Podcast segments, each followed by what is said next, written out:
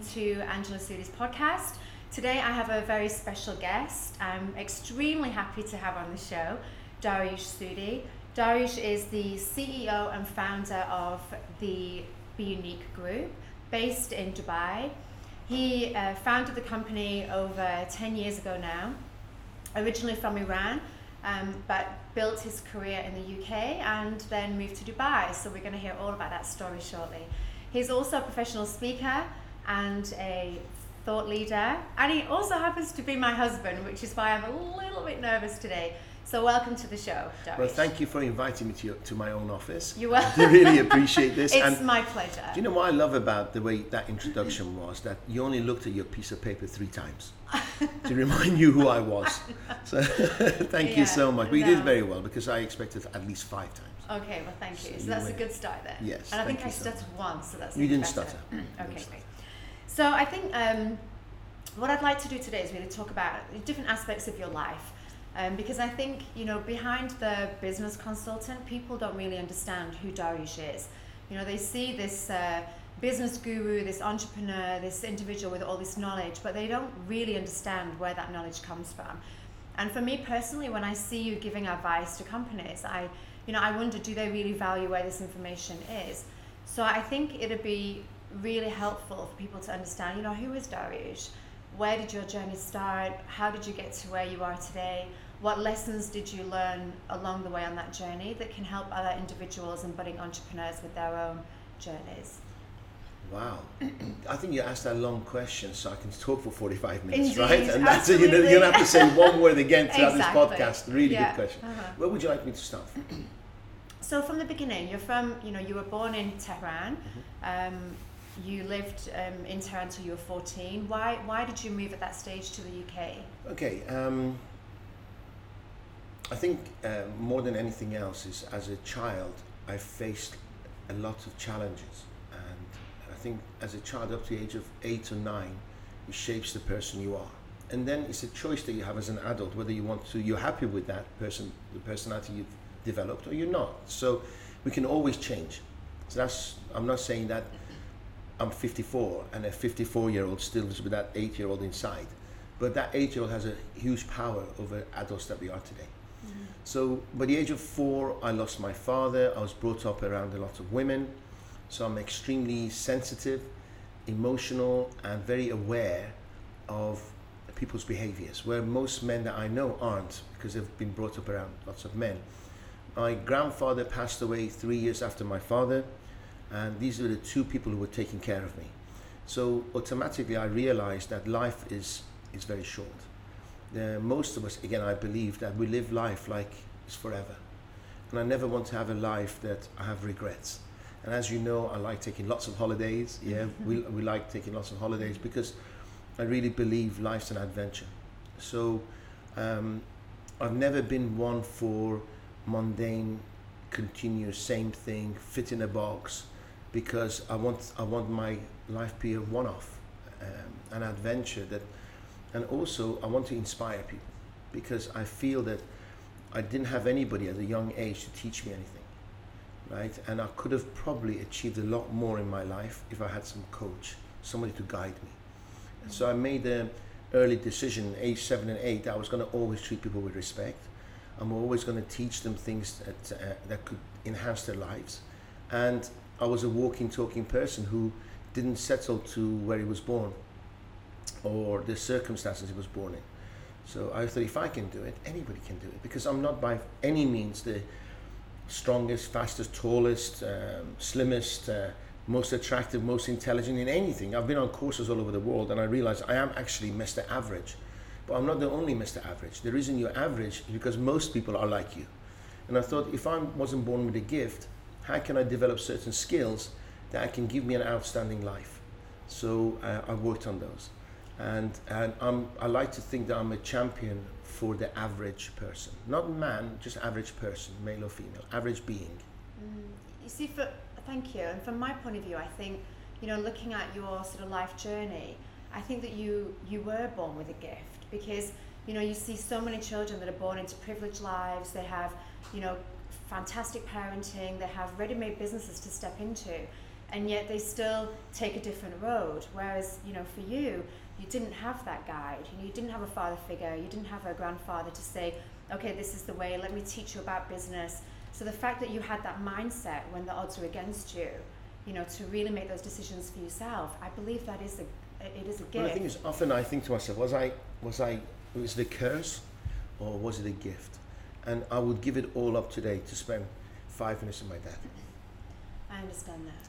I so, understand. uh, I'm getting I understand. Mm. So what the hell is money? But at what point When love, love is everything. uh, did you feel, you know, in your, you know, your sort of childhood, going through your formative years, did you think, okay, I'm going to turn these experiences? Thank you for not showing one bit of emotion when I'm getting all emotional. Sorry, I you didn't, as to, a wife, you didn't give me a handkerchief. because. I'm trying to I'm only make joking. you not I'm only sad. joking. I'm trying to It's, it's you- okay. But sadness is part of life, right? Yeah. So most of us want to have this fairy tale life, and life is hard. Do you, life is hard. do you think that those experiences, you know, not having your father, do you feel that that created a driving force in you to maybe, you know, make him proud or be successful and, you know, set yourself aside from people around you to, to achieve more? Uh, I honestly can tell you that actually earlier on in my life, before I had children, I, I actually wanted to live a life where, like, um, I was a daredevil. I did everything to, in a way, subconsciously end it all. Because, Dad, if I can die young like you, would I be accepted? Would I be loved? But when you have children, a different sense of responsibility comes into your life. And I always thought I want to be the father that I never had. So, and then you, you become more honorable. You have more values. You, you, you even even now, as you know, my children range from 27 to mm. six. Even now, when I'm holding a meeting, I'm thinking, if my six-year-old was here now watching me, would he be proud of me? So your sense of responsibility changes. I, I guess I was more selfish, but now I'm more. I like to be more considerate towards the legacy I leave behind for my kids. That, and that's beautiful. That's really beautiful. I think that's why you married me. I think that is why I married you. That's beautiful. And do you feel that, you know, looking at your sort of heritage from Iran, because you left Iran when you were 14, and then you moved to the UK. So, you know, you moved to the UK, you didn't speak the language, you didn't know the culture. Where do you feel, but then from 14 until moving to Dubai 11 years ago, you, you lived in the UK.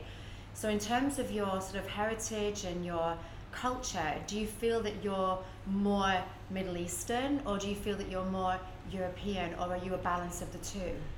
Actually, I thought you were going to try to make me cry again. I'm not going to cry again, I wasn't. I'm I gonna won't, I commit, won't yeah. you cry again. but I don't mind talking about my childhood. Um, one thing I knew that when I went to from UK, from Iran to UK, I wasn't like everybody else. My name is Mohammed Darius Sudi, as you know. Mhm. and so I never fitted right from the beginning. Also, I was the only foreigner at school, so although I was being bullied every day, even my teachers were bullying me and calling me names. I never quit. Never. I couldn't go home and tell my mum because my single mum she had her own problems. So when I would go home and my shirt was torn or because I was getting a good beating, I would get a beating at home because I couldn't take care of my uniforms. So I thought, you know what, I'm on this world by myself, right? So I've got to work hard to to not allow external factors to defeat me. So I learned martial arts. I, I tried to excel at sports. I became a head boy at the school, and I, you know, two years before I couldn't speak English. Didn't stop the beatings. I still got bullied, but it kind of proved to me that you can do whatever you set out to achieve, right? And then I tried to use that bullying uh, because most foreigners, when you speak to them, they have a strong accent. And I tried to speak English without an accent because that resulted, that accent will result in a beating, right? So I just made a decision that I wasn't going to speak English with a foreign accent, um, so I could fit in. But I never externally could fit in, but I tried to. Does that make sense? The external factors didn't accept me, but I tried to fit in because I knew as a foreigner I wouldn't get on as well as I could in that environment but I wasn't going to allow, I wasn't going to be subordinate, I wasn't going to be pushed around. Right? So I was going to do things my way, but somehow have to fit in. When I when my business failed in, in the UK, the only pl- I tried, I thought about going back to Iran. Then I thought, you know, that it, that country's changed over the last revolution and everything else, and England wasn't for me. I just my DNA doesn't like grey grey clouds and grey days and short dark days. I like the sun, and I was just we were just fortunate enough that my sister lived in Dubai, so it was an introduction to this country, and I fell in love with it because it's got the safety, the systems of Europe, and it's still got the religious beliefs, be it not so um, strict and more open and more giving, and it just ticks all the boxes. Never liked paying taxes. So the idea of I work, I earn, I keep uh, really appealed to me. And although it came later on in our lives, it served me really well. And I thank the leaders of the country. I thank the universe for offering me this opportunity, us the opportunity to give our children the best life they could ever wish for. Indeed, yeah. No, I agree with you, and I think, you know, you've had, you've run a success, you've run successful businesses in the UK, and that's, you know, I think part of my appeal certainly to you, you know, as, as a husband, as a partner, as a businessman, was that you've been on both sides of the coin. So we had this discussion this morning about, you know, if we were looking for coaches, who would we aspire to be coached by? Whether it's fitness or it's business or it's personal. And I think in your case, you know, you've you've built those successful businesses, you've lost them, and then you've rebuilt them again. And that to me, you know, is, is very appealing because you walk, you talk. You know, you've you, the businesses from the UK versus your businesses here. In your experience, what are the differences? You know, running a successful business out of Europe with all the rules and the regulations and the restrictions, and then coming here and starting from scratch because when you came here, you, you started from zero and you built a business in a, in a very short period of time, you know, to a successful level. So in your experience, you know, which market is easier for young budding entrepreneurs to penetrate into the market and to be successful for themselves? Great question. But I'd like to start by saying that so you didn't marry me for my looks? That that was that was the other factor, of course. okay. And my great body? Indeed. Uh, okay. So past that shallow answer. Um, actually I really believe that if I go back to England or anywhere in Europe or anywhere in the world, I could do this quick. Okay. It's just that Dubai and its leadership and the way it works and the openness changed my mindset. Now I could I couldn't imagine. I know you were born in in valleys, Mm-hmm. yes. Now somebody who's born in a valley and leaderships leaders have been um, known to not to be born in flatland because in a valley you only see what's in front of you and you don't see distances.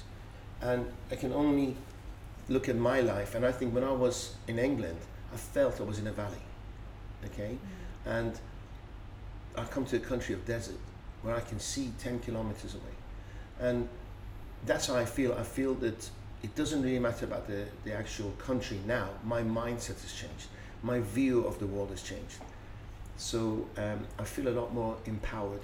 Now, the good thing about Europe is that in London, you have 14 million people within an hour drive. So if I was going to start a business, I'll definitely start in London because I can do market research in, in an hour. Here, you have to drive everywhere. The whole population of this city is 4 million.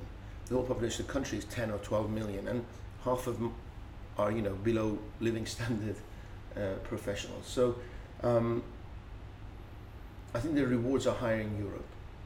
Yes. Um, but then the expansion and the attitude of business is better here uh, because they're more entrepreneurial. It's a younger country. Majority of people are under 40, whilst in the UK, majority of people are over 70, you know, and or Europe, should I say.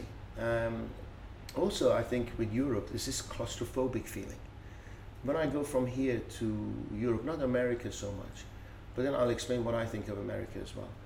The roads are smaller. Yes, there's not. There's only one lane. More narrow. Yeah, narrow. Uh-huh. There's terraced houses. You know, here, the houses were built, the roads were built after. In England, there were horse, horse-drawn carriages, and then they just happened to build cars afterwards. So, even when I go to France, when we go to France or Italy, the rooms in hotels are small, Yeah, and you feel claustrophobic. And I just like space, you know, and, and it's like my mindset. I like I like silence, as you know, solitude. I like space to think. And um, although it's beautiful character history, we live on the Palm, and from the Palm to the airport, it's a good half an hour drive, but we don't have one traffic light. True. You know, we go 200 meters in England. There's three traffic lights, two roundabouts, and two pelican crossings. Mm, absolutely. Right. Uh-huh. So, and it's the same with the US. Maybe they have seven lanes, but it take you half a day to go from A to B because there's traffic. True. So here you got speed, you got freedom, you got space. Whilst in Europe, you're claustrophobic. In the States, it's traffic, and so I can't imagine a better place to, to work in than Dubai. What, what Again, thanks to his vision of his leaders, amazing. We're Agreed. blessed to be here at the right time in the right place. Mm, I, I agree fully. What about so that's business. What about for your life, like on a personal level? If you were not here, you know, because of business and growing the, you know, the business, if you were looking at okay, business now is at a level where maybe it doesn't need your attention so much, and you wanted to live and enjoy life and slow down because the pace here is very fast. You know, we're on a million miles an hour all of the time. You know, Dubai is a very, very moving and a very transient city. So if we were looking at in terms of for yourself, you know, where where would you want to to live? Is that an indirect answer? so you can later like, after this podcast say, next Did step? you say Sydney? Did you say Sydney when I like yeah, Melbourne? no, this Yeah. is the way of manipulating the podcast Yeah, to see where our next that. move Yeah, will be. yeah, yeah. Oh. Um, okay, I think in life you go through different stages, right? So right now we're still trading, and I love to. Unfortunately, this damn Corona stopped us trading around the world and traveling so much. But I love to have a business in the U.S., Europe, and here. Um, I'm a nomad, so although I love traveling, I like different seasons, different seasons, different countries. So ideally, I like to have an apartment in autumn in New York. I like to have an apartment in summer in London. I like to have uh, a, a sort of chalet in winter in Switzerland. So different parts of the world, and I love spring in Dubai. Mhm. So I- I don't like to travel with any cases. All my clothes are there at those houses and apartments. I arrive, I live, I get bored, I move on. And I think we we work like that together, don't we? We get do, bored quite easily. And you know, how many more days have I got left? Yeah, if I gave you, let's say, if I gave you ten thousand dollars now, and I say to you, spend one dollar a day. Okay, it's not a lot of money. Okay, I don't have ten thousand days left. You know, now we're we're in a situation where, you know, our youngest son is is six. So you you know you have you have four children, four beautiful children. We have two of the most amazing children together, and then you know I have two incredible stepkids. We're we're very blessed. So I think, you know, looking at the life cycle of all the children, you know, Ali and Yasmin now are independent, they're young adults, they don't really need us. But for Kain and Caden, you know, the younger ones, they very much need, you know, mm. parental support. Caden's only six, Kain's 13. You know, he's coming into those key teenage years and already we can see, you know, challenges in him that maybe we've never had before. You know, his personality's forming. So we I think you know as a, as a couple as a family we know that at the moment for the next you know few years while they're going through their education they need a level of stability you know and they like that level of stability they like to be around their family they like to be around their friends you know but for me I see that when those the younger kids grow and they then step into the shoes of Ali and Yasmin and become more independent I also see a life of travel and I think that you know the world is very small now and we have the means to be able to do that you know from your point of view you love traveling. So, you know, this whole COVID situation and having that freedom taken away, you know, how have you dealt with that internally? Well, we kind of still travelled, right? We just found countries that Were- there was no open. restrictions, right? yeah. We're actually traveling in three days. But um, there was some. Thank you for a question. Um, first of all, as you know, your stepchildren are. They call them stepchildren, right? Ki- just call Ki- them and they're older so, kids, Yeah. 27 and 25. You said that they don't need us. Actually, I think they really do. The fact that they are the kids that they are, although they're adults, is that they know we're there, right? The fact that they know we're there fulfills their need. Mm. And they can pick up the phone and they know they're going to get total unconditional love. If that wasn't there, they will suffer. So we think that our 13 year old, 6 year old need us most. the 27 and 25 year old need us as much, but they just know it's there. If In that makes sense, way, in a different way. Uh-huh. So that need for love never reduces with age. It's just that they're not. It's, you know, they need. If we don't feed our kids, they'll suffer. The, th- the six and the thirteen year old. Okay, so they need us. But the twenty-seven year old, twenty-five year old, they can feed themselves. So they need us in case of support. But love is the same. Mm. They still need the same guidance and support and love. As they get older, they test because nobody wants to live the life of the parents, right? They want to say, "Let me live my life with your values. Don't criticize me, support me, guide me, and I love you so much, and I'll come to you and share with you my failures um, without fear." Okay, and I think the reason we have, thank you God, the universe, we have such incredible kids, is because we brought them up with unconditional love, and they know that their home is always going to be safe. Their home is always going to be a place where they're going to be loved and adored and cherished and and one of the sad part is they never leave. right? So I don't think that travel ever is going to happen because they'll never leave. Or we'll have an additional tag along along the way on each journey. Yeah, called grandkids. so, um, so to answer your question is that if we live to be old enough and healthy enough, I love to travel with you, knowing that our kids always know they're loved. Absolutely. Yeah. Yeah. I agree. I agree fully. And the thing is, right? For instance, I'm going to go to. I want to go to a course three and a half weeks down the line, and I know th- there's a calling for me in this course. But honest truth, I'm not just saying this. Is that the course won't be the same if you're not there, Mm. right? So, because we all need others to share our loved loved ones, to share our experiences with. Okay, and I just hope that when our kids are old enough to travel by themselves, they always have somebody to share their experiences with, be it us, be it their siblings, or be it their partners, Mhm. that they can unconditionally share those moments. Yeah. No, I, I agree fully.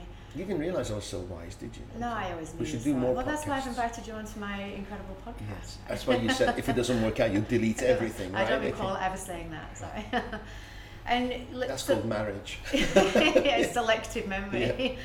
So let's look at your parenting style then. So you know, from Uh-oh. Caden, you know, we have the four kids, very different personalities, and I think you know, I know personally that I parent the children in different ways based on their personality. So let's look at your parenting style. You know, how do you feel that your parenting style has developed? Because when you had your first two kids, you were in your twenties. You know, now you're older, you're wiser, you're you know a lot more stable, um, mentally, financially, emotionally. So how do you feel that you know, as a busy, you know, businessman, a husband, how do you juggle that that parenting? How do you juggle to make sure you give even attention to all four kids? And how does your parenting style differ between the four of them? I think when you have children when you're young, I was a dad at 27. When you have children when you're so young, you you you're on your own path. You you're a young person. You're still developing your own personality and learning. At the same time, you have a lot more energy. So I remember with Ali, our 27 year old, that I used to spend a lot of time with him on the squash court, on the badminton court, and because I've always been a fighter, the poor thing was in the car listening to me talking about fighting and winning and this and that and never quit. And so that's why he's such a leader he is today. But maybe he didn't have as much. Most, if you ask him, he thinks he's had a wonderful childhood. But I think it's like when you say to people, "Do you want to go to university?" and the ones who've been to university say, "I didn't learn much, but I had lots of fun." Uh-huh. right? Maybe being so driven as a father, I took a lot of his fun away. He wouldn't think so, but maybe I did. And but he became a leader. He was captain of his team. He was a leader everywhere he went. He was looked up as uh, as an ath- top athlete in everything he did. And even now, as we know, he's a leader, and his sense of work and honor and everything is incredible. So I like to take some credit for it. Now, I had a, my ex-wife wasn't as engaged as you are, so I had to be a mother and a father and a carer and a businessman, and because looking after the kids was my number one priority, I kind of lost myself. Well, with you, because you're more engaged as a woman, as a mother, I had had I've had more time to be the man I wanted to be, Uh-huh. but I don't have the same level of energy as I did when I was 27.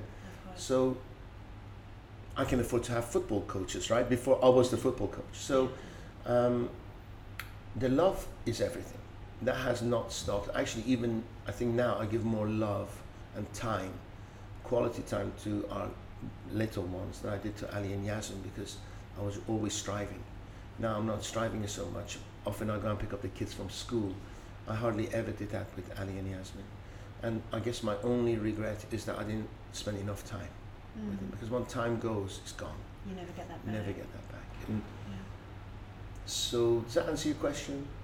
Yeah, yeah, it does. It does. Um, you know, par- in terms of parenting style, you know, would you consider yourself to be a strict parent? Are you quite relaxed? Do you advise them? Is that the way that you would teach and Well, guide obviously them? not strict enough because our two boys give me so much cheek. Yes, but you know, I think you know, and people who know me know, and my family know that the kids really poo themselves when it comes to me. That's right? true. and it's not we have a dog that poos herself every time she sees me and i think it's not because i think it's my tonality i think it's my certainty that they know how far they can push Mm, but mm. but last night and when i say i count to three on three if they haven't done something they know hell's gonna it's coming. loose, right yeah. so our six-year-old last night, because you were in another room, so I'm to count to three, and he said, "What are you to do? What are you to do?" I'm like, Pushing "You little bugger, six-year-olds, you're testing me." And I thought on three, I was, I've got to really make him pay for this, right? So I, I won't tell you what I did, but when he counted three, I was lying there. I literally attacked him, you know, in a funny way, not in a Of course. yeah, so he was giggling, and at the same time, I didn't stop because I wanted to realize that this is you're There's pushing your boundaries. Yeah, Yeah, it's course. not just any three; it's my 3 Uh-huh, uh-huh. And I'm sure next time, and he had to run off, laughing and crying at the same time because he knew, you know, it's like having a wild horse, and if You you, want to to ride it, you've got to break it, right? Within, yeah. So course. I think I'm quite good at that. They, they know I love them unconditionally. Even if I'm having a go, I say, listen, I love you, but you screwed up here. It's true. I never ever take my love away. And um, so to answer your question, strict. It hurts me when I tell them off, but I know it's needed. Am I right? Probably seventy percent of the time I'm wrong. Yes, but we're humans, right? Of So- course. But as you said, love is everything. You know, they know that all four of them, from Ali right down to, you know, Caden, they all four of them know I think so. that no matter what time of day, morning, noon, or night, they come in the house. That you know, they're welcomed with love and open arms and kisses and hugs and What would you have done? I'm going to cry again. yeah. what would you and I have done for that? Yeah. Right? That pff, I used to come home and I was dismissed, like I didn't exist. Um, Yeah. my my stepfather was an alcoholic. When I used to when I used to come into the house, I had to pretend I didn't exist. I had to put my shoes in a certain way, the front entrance, sneak so he didn't his our eyes didn't cross path. I had to he used to sit watching television, he was addicted to whiskey and television. And when I walked in I couldn't distract him from watching TV. So I had to you. Oh, I'll be chastised. And then, not that I'll be chastised because I know my mum loved me, it'll create a massive argument between them. So, because I love my mum so much, You just I just to be small. took it. I just took it.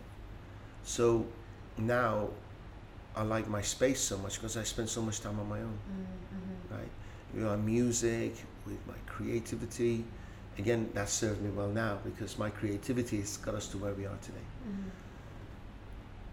But at Yeah. the same time, on, on the positive note, you know, you you didn't take those experiences and make them into a negative. You're not cold. Well, I tried killing warm. myself. No, I tried killing But myself I so mean, many times. I mean today as a parent, like as a parent, you know, monkey see, monkey do. I was abused, therefore I'm an abuser. Mm. That's not you. No, we you didn't- decided, I decided that it's going to stop with me, right? Because I've got to give my mom some credit, right? So um, she could have easily been defeated, but age of 29 with two kids, she left Iran with no money Mm-hmm. and started a new life. Didn't speak the language. Didn't speak the language, still doesn't, barely. But you know, also it's this sense of responsibility because all my life I've been told that I've got to take care of everyone. So I guess that was installed in me, maybe brainwashing, whatever it is. But I couldn't let go. Mm-hmm. I had to provide, right? So Maybe. Do you think that because that's one question that I had I wanted to ask you during this podcast, you know, as a as an employee, you know, you have somebody saying, be at the office by nine, you know, work till six, work till seven, these are your tasks and this has to be done. As an entrepreneur, you know, you don't have anyone behind you saying, get out of bed, get to the office, you know, drive the business. It's it all comes from within. So I think, you know, coming from an entrepreneur's perspective, you have to be so highly motivated because it is easy to say, oh, you know, I'll just take the day off. I've nobody to answer and to. we do. You and I do. When we, are comfortable, Yeah. we relax, right? we do relax but at the same time you know you you've always had that drive within you even if you relax the next day you're back out there again you know and you're pushing and you're striving so do you think that those experiences from childhood installed that motivation. We come across many people. They come they say you know i want to start this business. This is my life dream. We say okay great. Then meet us at six in the morning. Oh six is a little bit early you know. They, they kind of they, they want it in their mind but when it comes to you know taking action and actually delivering they they don't. They make excuses. You don't make excuses. You get the job done. Or even if I've been a dick, I say it, mm. right? I say it, and the reason is that I like to think I don't allow my ego mm-hmm. to blind me from the truth. So the reason those people don't wake up at six or five to get to the appointment at six and get ready and professionally ad- adhered, dressed, and everything is because they don't they don't acknowledge the pain they're in. Okay, so they live in this cloud cuckoo land in mm-hmm. denial. They wanting, but they are accepting.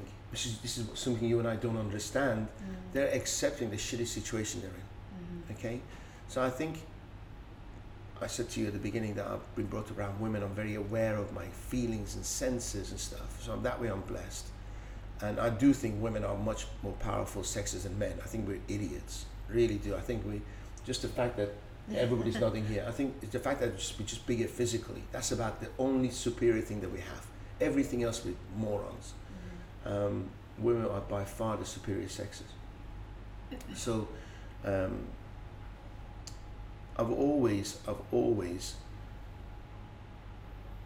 wanted to be away from the pain and guided towards the pleasure of achieving something. So I think most people avoid even thinking about the pain, uh-huh. right? And they just don't find it inspiring enough to get up early, be uncomfortable.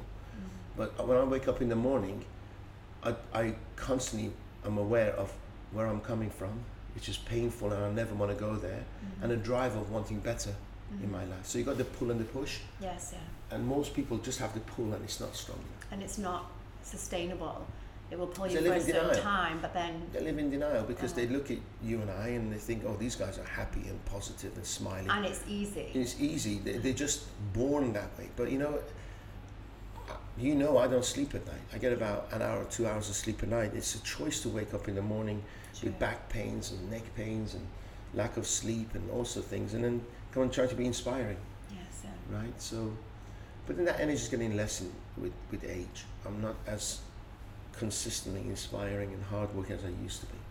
So I've got to be more efficient. hmm And- change. So what you know, with that in mind, looking at your driving forces and, and what keeps you moving, what advice would you give, you know, to young entrepreneurs now? Because you know we live in a world now where back when we were kids, you know, if you wanted to find information, you were down at the library, you were looking for the book, you were standing in the rain, you know, you had a certain time to take it back. Now everything is just so easy. You know, the internet gives us a wealth of information, and I'm not sure sometimes whether that's a positive or a negative because also that makes individuals it's too easy it comes too easy so for you you know if you were to sit down with a group of budding entrepreneurs you know who wanted to be successful in their own businesses what advice well what what three key what things you would want? you say What do you want? Is it cl- what you want is clear enough? mm-hmm. When do you want it? Mm-hmm. And what are you prepared to sacrifice? Mm-hmm. so what do you want when and what sacrifices will specific. you make You know, what sacrifice you're going to make to get you there? and what 'Cause you gotta make sacrifices. traits what personality traits do they Doesn't need to matter. have? okay If you if you're Just prepared to work hard, yeah. If Uh-huh. to, you learn from your mistakes. mm-hmm. If you work hard enough, you'll make it. Mm-hmm. Value yourself. Yeah, don't undervalue yourself. And confidence and value comes from experience. So if you're not going out there knocking on doors, gaining experience, learning from it, you're always going to be weak. Uh-huh. Kill the ego. Look at yourself in the mirror. Learn from your mistakes. Grow every day. Yes. Don't be a people pleaser. Mhm. Don't give a shit about what people think about you. Of course, give a shit about what your wife and your family and your kids think of you. That's important, but not anybody else. And too many of us waste time listening to others' miserable lives. Yes, and people who actually prefer you to fail in life because it makes them feel good, Mhm. Yeah. right? Um, they say, you know, when you speak to some people, 80% of people listening to your sad story don't give a damn. And the other 20% think, thank God it's you and Thank not God them. not right? me. So yeah. nobody gives a shit. Yeah. So um, I think most people tell their crappy story or how hard up it's because it makes them feel good and loved and connected. to get that connection Mm. from. So don't care. Mhm. Look in the mirror, have that honest. You hear about the bathroom moment. Get in Mhm. that bathroom, close the door. You're away. You don't have to pretend to be a mom or a dad or a brother or a sister or a son and a father. Just have an honest conversation with yourself in the mirror. And because at the end of the day, you know what? We've got to be answerable to our God, Yeah. right? And God is within us. True. True. Thank you. That's beautiful. So my last question. That's uh, it. Actually, I might have two more questions. Oh, bloody hell. know how long have we done? Yeah. Not like- long at not all. long. Okay. Feels like longer. Um, Thanks. no. they say time flies when you're having fun, right? So. Seems longer. You're just the opposite. Okay. Um, back just back to work quickly. You know, we we obviously we work together. You know, husband and wife working together, and our oldest son also works in the business. So, you know, when I'm looking at successful businesses, I like to see you know the breakdown. Who is you know who are the directors? Who are the ones that are driving this business forward? You know, in this environment, we have personal and we have business. So, from your side, um, what what challenges do you face working with family, working with your wife, working with your son, and at the same time, what benefits do you face working with your family members? Well, we tried hiring other family members and it failed miserably because we weren't vibrating on the same level, right? So again, they were wanting, but they were not prepared to give.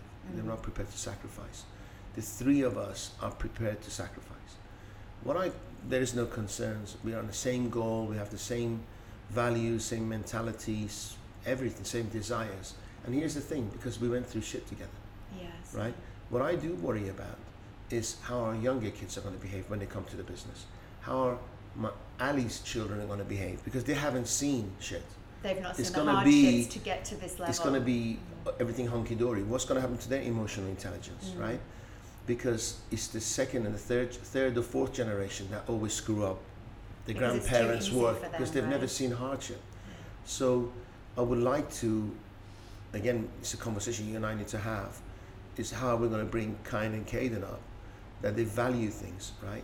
Like relationships with staff, Mm. um, how hard it is to build a business. Yes, what if you screw it all up? You know, we have this conversation about they earn more pocket money than I in, in a week that I did in six months, right? Absolutely. And saving is that a good thing to save? What are you going to do? Is there a plan with the money they save? Mhm. Or do they just every weekend, every time they go to the mall, they feel they have to spend that money? Mm. You know, those traits and values and habits are really, really important now that we install in them because, again, one day they're going to be only borrowing them. Right? They'll be off on their own and their own path. And, yeah. And if you talk to them now, they both kind of want to come work in the company, right? But what company are they going to run? Mm. How are they going to run it? Are they going to run it to the ground? or are they going to build it? So, yeah, but we, we again blessed because they see Ali as a as a, some As kind of a father model. figure, a role model, and he'll guide them. But I worry for Ali's kids. I worry for other sons' kids or my daughter's kids. So. Yeah. Yeah, and I think that's, you know, in both you and I come from a very similar background in terms of our childhood. You know, we were not affluent. We both came from working class families, so, you know, we were not, um, you know, overly exposed to gifts and treats and toys and dining out. You know, looking at, and we've had this conversation many times. You know, how do we make sure that we maintain that level of grounding in the kids? Um, Yeah. But at the same time, you know, you, we have this big thing about, but we, we want to live an abundant life. We want to show abundance without it being wastage or taken for granted or having that level of mm. appreciation. I think although we had similar childhood, we had massively different childhoods. I'll explain to you why. My mom is, God bless her soul, and she's still with us, and I hope she's listening, is extremely materialistic, right? Although we were from a very poor background, she was always wanting.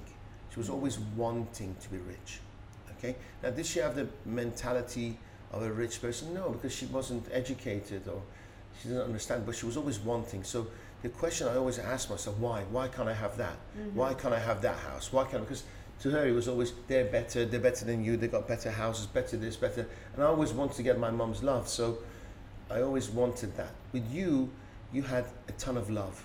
True. You had loads of love in your life, Mm-hmm. but the language of money didn't wasn't correct in your household, True. right? So whilst I had the money side, I didn't have that love and connection. You had that, but you had, in my opinion, um, a poor money education, Mm-hmm.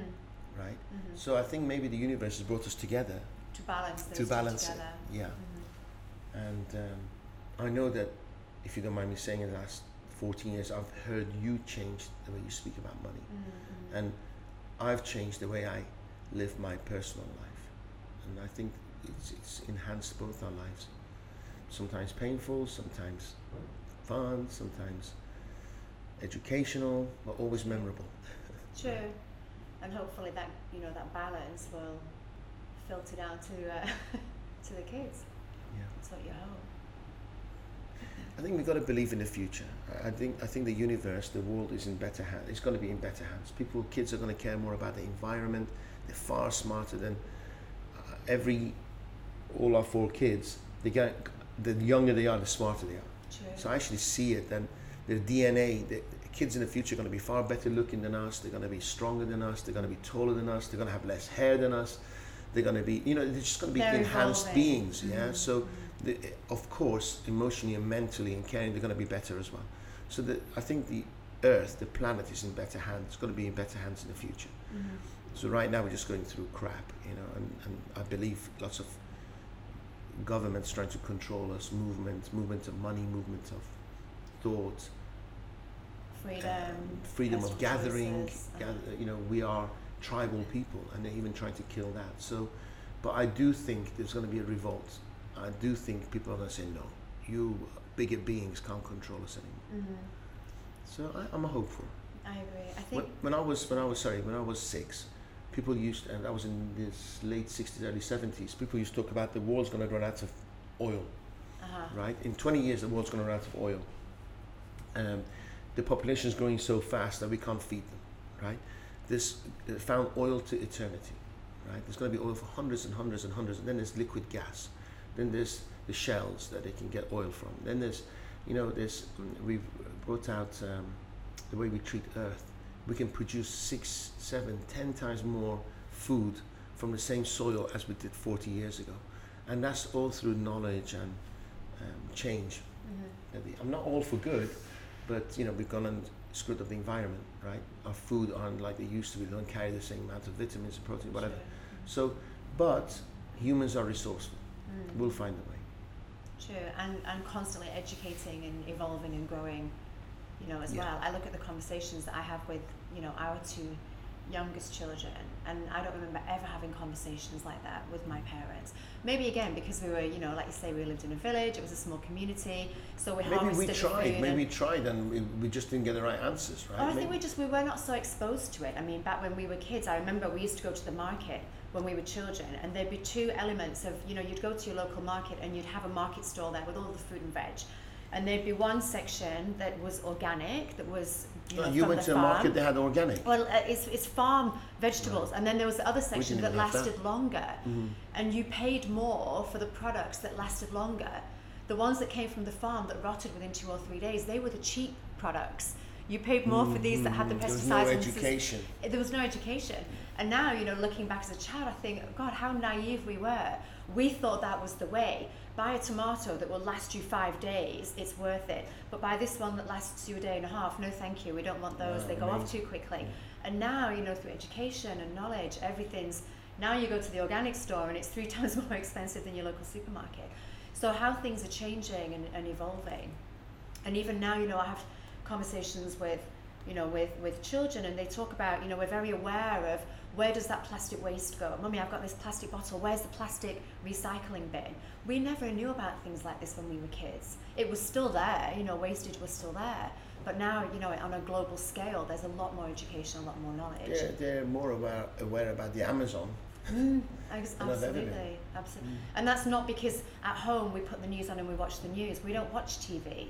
You know, this is the children going out there. ask, yeah, absolutely. They've got you know wealth of information from the internet. Mm.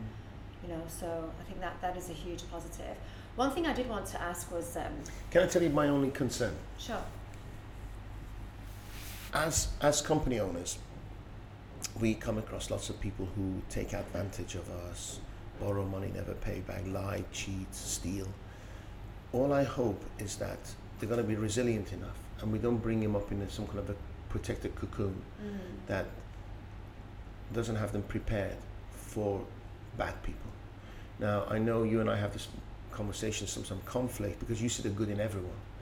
But then, if somebody goes and murders 50 people, they're not good people. I agree. Okay, now that's an extreme.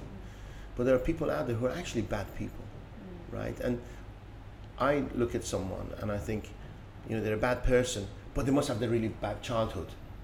okay?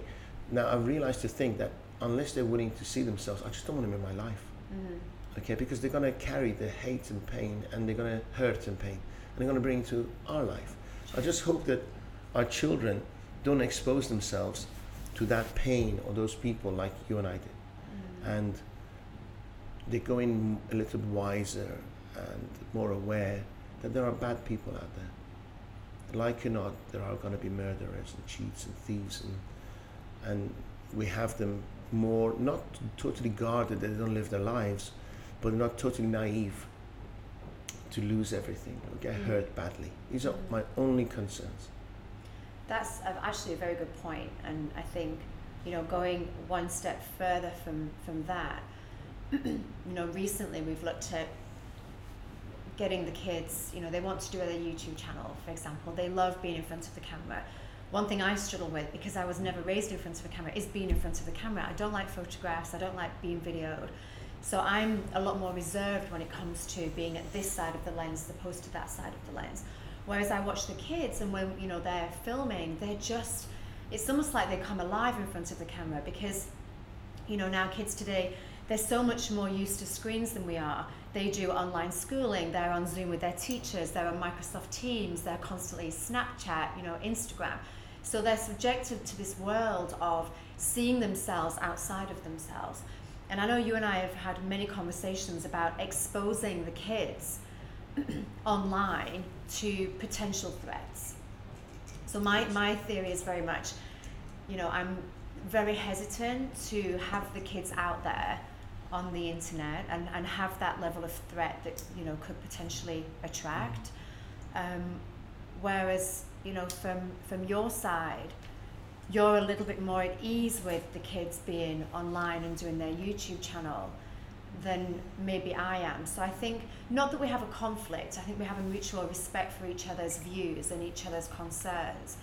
Um, but I do worry that by going down this path with the kids, it might subject them to unnecessary cyberbullying or online or you know bullying from school friends you know mm-hmm. online trolls whatever mm-hmm. the situation is so and my my natural instinct as a mother rightly or wrongly is to protect i don't want them to be you know out there in that big wide world just yet because they're still small maybe later when they're older and they've got more experiences i might feel differently but at the moment i have reservations you know with with the kids being online. So, you know, share your thoughts.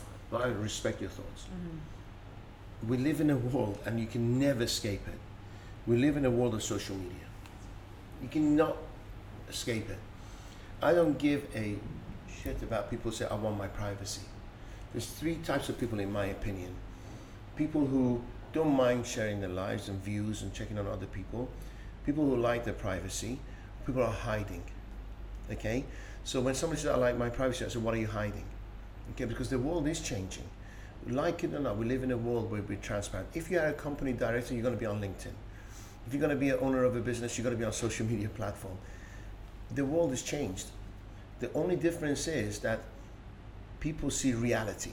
Before, there used to be a media company or a PR agency sent out certain truths about a certain superstar. Well, now we know if the Kardashians have had an argument, we'll know within five minutes the whole world knows. So that filter stopped. Mm. Okay, and that's the uncomfortable bit. What I don't um, agree with that people should know our home address. People should um, know where we hang out. Yes, that leaves them open. But being exposed online is not a, such a bad thing. That's the future of the world. It's the future of the world. And the more people you affect, you serve, you give, the more successful you become and more rich you become. Right? And the fact is, our children have a gift. My, our first two don't have that gift. These two have, right? So they won't fit. It's just like we've got two Usain Bolts and we're going to prevent them from running, right? They have a gift. Everybody's seen them, says mm-hmm. they have a gift, right? So why not play to that gift? As long as we're protecting their personal information. Mm-hmm. Because yes, the more people you offend, you're going to have more haters and trollers. And I have haters I never met, right? Yeah, and I, I, I understand and I, you know, respect, you know, sort of your, um, your opinion. I think at the same time, as adults, we know, you know, if I go online, I know what potentially could be the benefits and I know what could be yes. the repercussions because I'm older and mm-hmm. wiser, I've got experiences. I think when it comes to, you know, not just our kids, but children in general, mm-hmm. you know, going online and using these online platforms, mm-hmm sometimes it can be from a point of naivety because they are young. Mm-hmm. They don't necessarily, and thank God they don't understand, you know, a lot of the dangers with online. I don't, I don't want to teach, you know, our six-year-old about the dangers that you know could potentially come from online platforms. But at the same time, you know, I want to make sure that they're guarded and shielded against unnecessary attention when they're so young. Maybe later on if they make that decision for themselves then they go into that decision eyes wide open with all the research and everything else that goes behind it. My my i guess reservation is that we're making that decision for them with our knowledge without them fully being aware. Sure. I think one they, if i thought for one second they weren't enjoying it we'll stop. They love it they look forward to it they have fun. Second thing is we're blessed enough to have a team to manage all the community management. Mm. if Kyan or Caden with dealing with the audience that we don't recognize, I would never have done it. Okay, they don't even know, they can't even reply, they don't have access to reply to anyone. Mm-hmm. Okay, so we have a team of adults, hopefully highly trained, and we continue to train them to protect them from that vulnerability. So we're blessed, right? Um, but I, if I thought Kyan or Caden were communicating direct with people, I would never mm-hmm. set up that platform. Mm-hmm. So I agree with you are we blessed to have a different type of set up, set up for them. Maybe an individual child going out there and will be different. Online. I totally, I wouldn't, uh-huh. I wouldn't uh-huh. like that. Again, at the same time, they play on Xbox Live, right? And True. there mm-hmm. could be mm-hmm. other kids who pretend to be kids and not kids, and uh, just you don't know. Mm-hmm. As an adult, I used to play online poker, and somebody comes and say, "Can I borrow a million chips from you?" And they borrow a million, say "f you" and disappear. And disappear. yeah, and I was like, uh, and I'm 50 years old, right? So. Uh-huh we can never stop sharks taking advantage, mm. but um, I 100% agree with you. We just we're just blessed to be in a position to have a team filtering them. But then social media and online platforms, you can't. It's the future. Period.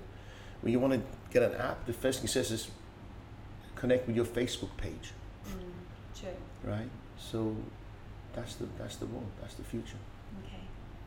Thank you. Last question. So we've talked a lot about, you know, what Dariush Sudi is good at and his attributes and his successes. Now, I'd like to know what you feel that you're not good at. Um, gosh, a long list. Only one. one thing. Oh no, I'll give you a few. I don't mind. I'm not good at strategic uh, planning. Okay, to me, too many things are black and white. Mm-hmm. You're either in or you're out. Mm-hmm. When I listen to people who've done well in corporates, they are three or four steps ahead of me. It's like you're playing a game of chess. A grandmaster sees six steps ahead. If you make these moves, this is going to happen. With me, I don't give a shit about the second move. this is me. I'll go in there, and sometimes I burn myself because I've been too black and white. Okay, and I don't have the patience for grey. Okay, so that's probably one. Um, although I teach, I teach my uh, staff not to talk too much. I think maybe I'm too. I air my opinion when it's not needed in my personal life too much. I mean, it's just not needed, right? So why air it- it's only going to create uh, issues, Uh-huh. right? So better not say anything. So I'm learning to be a li- li- lot more thoughtful and less Outspoken, maybe. vocal. Thank you very much. and um, Um, yeah, I, w- I'm- I want to be the grand old man, the wise old man. Wise man, forget the old bit. I want to be the wise man. That's what I want to be, rather than the, the doer and the pusher. And what else? Um, I need more discipline when it comes to my food. I need to be Mhm. more disciplined when it comes to my exercise. I need to be more disciplined with the us time. Um, I mean, you and me. I need to be more disciplined with my time with my children. I need to be more disciplined with less distraction from the phone and more focused to being in the now. In the now. Mm. I don't mind. Actually, you may think it's a, it's a weakness, but I actually think it's a strength whereby I expect the best. If I pay for it, I want the best, and if I don't get it, I air it, right? Uh-huh. And and although, for instance, if I get a really bad service at a hotel or a waiter or a manager or anything, a car company or something, and I air it, I actually think in my mind that I might not like me, but I've actually served them something because in later on they're not going to make that mistake again. Mm-hmm. They'll get more tips, True. they get higher salaries. So I, I feel that that confrontation is unnecessary, but for them, long term, I'm doing them a service, if that makes sense. But actually, I don't. Yeah, it makes perfect sense, and I, I think you know when you talk about that confrontation, you're never you're never confrontational and rude. You're always confrontational but very polite with it. You know, you you it in such a way that the person who's listening doesn't feel insulted. They don't feel you know ashamed. You do it actually in a very honourable way, and that's one of the Thank you, but it all depends on my mood. it and the circumstance. no, but for the most part, you're very oth- polite. I, I tell you what happened. The other, the other day, I was not in a good place. I was tired, and maybe had a, we had a ding dong or something, and I was just not in a good place. and I went to get some service, and this this guy. Oh yeah, I will tell you what it was. It was the for the fourth time the screen on my Samsung came off. Again. Okay, and it's a half an hour experience. They've got to mm. take it, put a liquid, put it under the UV light, and the same damn guy serves me every single time. Okay, so we, I'm tired, I'm exhausted, didn't get sleep, we're in a bad place, And inconvenienced by the phone. Inconvenienced by the phone. I see the guy, he looks at me, he tuts, right, and then without saying a word, picks up another brand new screen for the fifth time, opens it up, and doesn't say a word to me. Okay, so I'm sitting there. and wanting- this is building I'm sitting there wanting to kill him, right? and that, that to make things worse, Samsung manager had decided to put Islamic prayers in the whole of the shop, right? I thought it was ah. just prayer time, but this went on for 20 minutes, right? And the store is empty. Now I'm thinking, I care for Where's the Samsung. customer service? I care for the sales because I'm a sales and marketing guy. This guy hasn't apologized for my inconvenience. He's touching away because I'm inconveniencing him. him. Oh, I would just want to kill someone. Oh. So I thought, you know what, break the pattern, break the pattern. So I said to him, hey, listen, I know you're focused on fixing my screen, but I'm going to make the shop busy. Okay? And I'm not going to ask for any commission. He looked to me like you're psycho. So I thought, you know, just go with this, go with this. So I went to the music center and I downloaded some music, but I thought, thought it would bring people into the shop. Within two minutes, the shop was packed. Wow. I changed the music Wow. and the shop was packed. And suddenly I got a sense of fulfillment that my creativity brought clients into the place. So by this time he was laughing, Uh-huh. right? He's changed. He never friggin' apologized. But then instead of ignoring me, maybe he wasn't a bad though. yeah, maybe he wasn't a bad day. He said and said, Thank you so much for waiting and here it is." Mm-hmm. And I left a different energy than I came in because I actually literally want to strangle the guy with the phone cord, right? So, but then the, I made it. I think the sales improved in the hour I was there. The environment changed, and I left. And then lo and behold, two days ago, the screen comes up and I want to go back and kill the guy, right? because I don't know what they're doing. The stamp screen doesn't fit properly. So it just shows it depends on your mood. Um, you can control your environment depending your, on your behavior. Uh, but again, and that was my point. Like you, you get the point across. You make your point, but you do it in a. It was that close for not being in a positive way. But that, but I've never really seen that side where you know you've you've disrespected somebody or you know you've done it in such a way that's left them feeling small. You always address the situation and you leave that individual feeling maybe not necessarily empowered at that moment, but you know something, something. to think about. Yeah, they think about something and they. I remember something from it. uh, when I was a waiter, and because I worked since when I arrived in England, at age 14, I just worked. I've never not worked. It's just, I don't know, it's what I did. And I didn't speak English, so they gave me jobs that were so mundane that didn't involve communication. So, and I used to be a waiter at weddings. Mm. And this particular day, I'll give you some funny examples. And this particular day, I was carrying a tray of pine pods, yes, and of course they want me to make as little trip as possible, so they pack it with like 20 of them, and I'm ba- I'm 14, 15, and I barely can hold this damn thing, and it had revolving doors. Oh no. So the I think the bridegroom was doing a speech, and everybody's quiet, and I take this tray, and somebody on the other side pushes the revolving Oh, door, no. hits the tray, Like a sketch. and the old smash. and imagine the whole wedding turned around and looked at me, and I'm like, you know, but but but I can't speak English. Uh, this is really embarrassing. I want to die. And the manager comes and says, "You stupid idiot!" In front of everyone, No, that's just Right. awful. and I, I'd actually quit the job that day. But I thought I'll never ever humiliate Belittle someone because it had nothing to do with my stupidity. Yeah. You know, I was careful. Wrong Somebody place, on the other side just pushed the revolving door door open.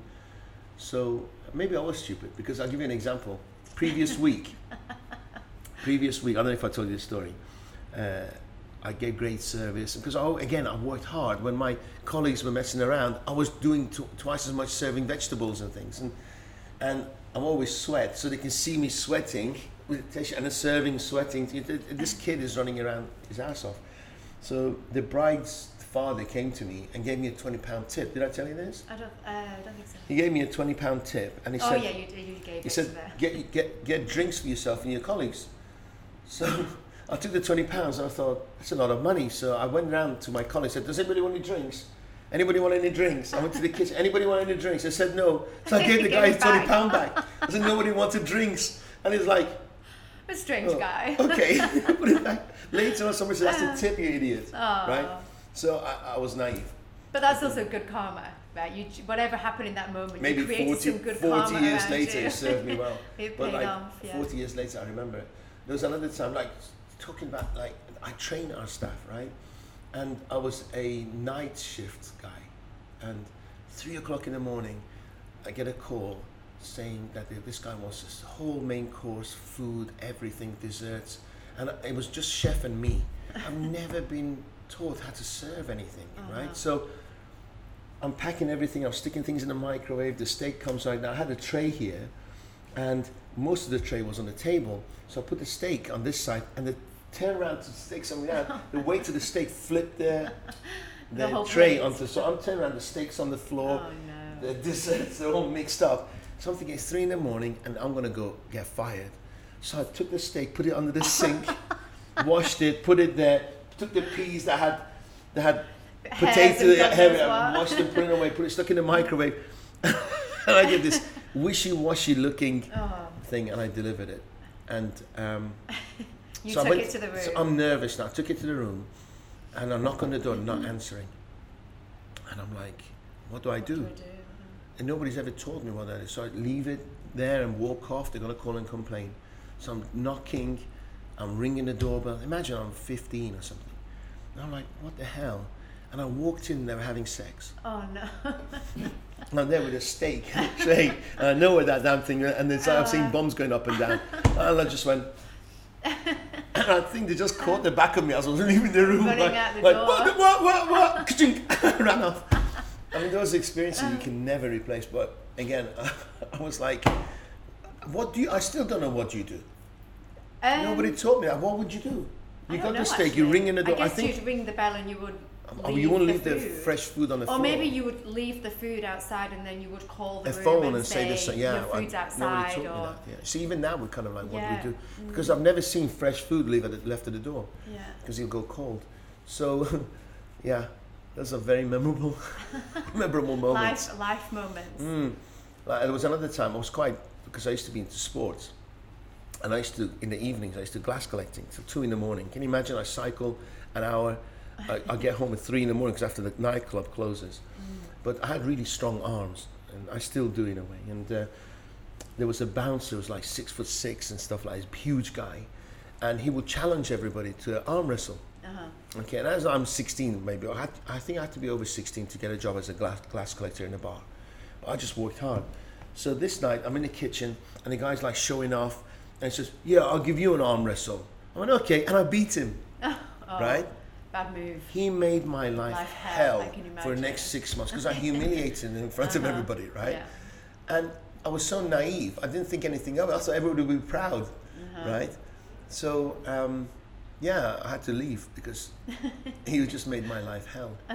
And then when I got older, he wouldn't let me in the clubs because it was a head doorman because I beat him You'd in an always be the guy that beat him in an Mm. arm wrestle. So what I've learned now, so if I ever play squash or table football with clients, I always let them beat me. or manage the compo your manager. I always let them beat me. Yeah. But I'll make it a close game. hmm So I didn't think I've gifted it, but I think they've earned it. Uh, Okay. psychological Yeah. lessons. Yeah. I can give you a ton of those. That leads us to our date night. So I'll take you out this weekend. I'll give you some more in stories that you didn't Some know. more stories. I can't And then wait. six months later, you can pretend it was somebody else who told you those stories and or I can them to interview me. you again in six months. So did you when know? I've polished my skills and you can tell me were- all the same stories. Wasn't she can amazing? be amazed. You're natural and you look Um, gorgeous and you're um, amazing. Thank you. Yeah. Feel incredibly awkward, but I've enjoyed this. This has been really nice. Love you. Thank you, love you. Thank you so much for joining us on the show today. It's been very insightful, extremely interesting. All I can say is thank God you've had your first experience with me. Indeed, my memorable one. Thank you so much. Thank you. Have an amazing day. Love you.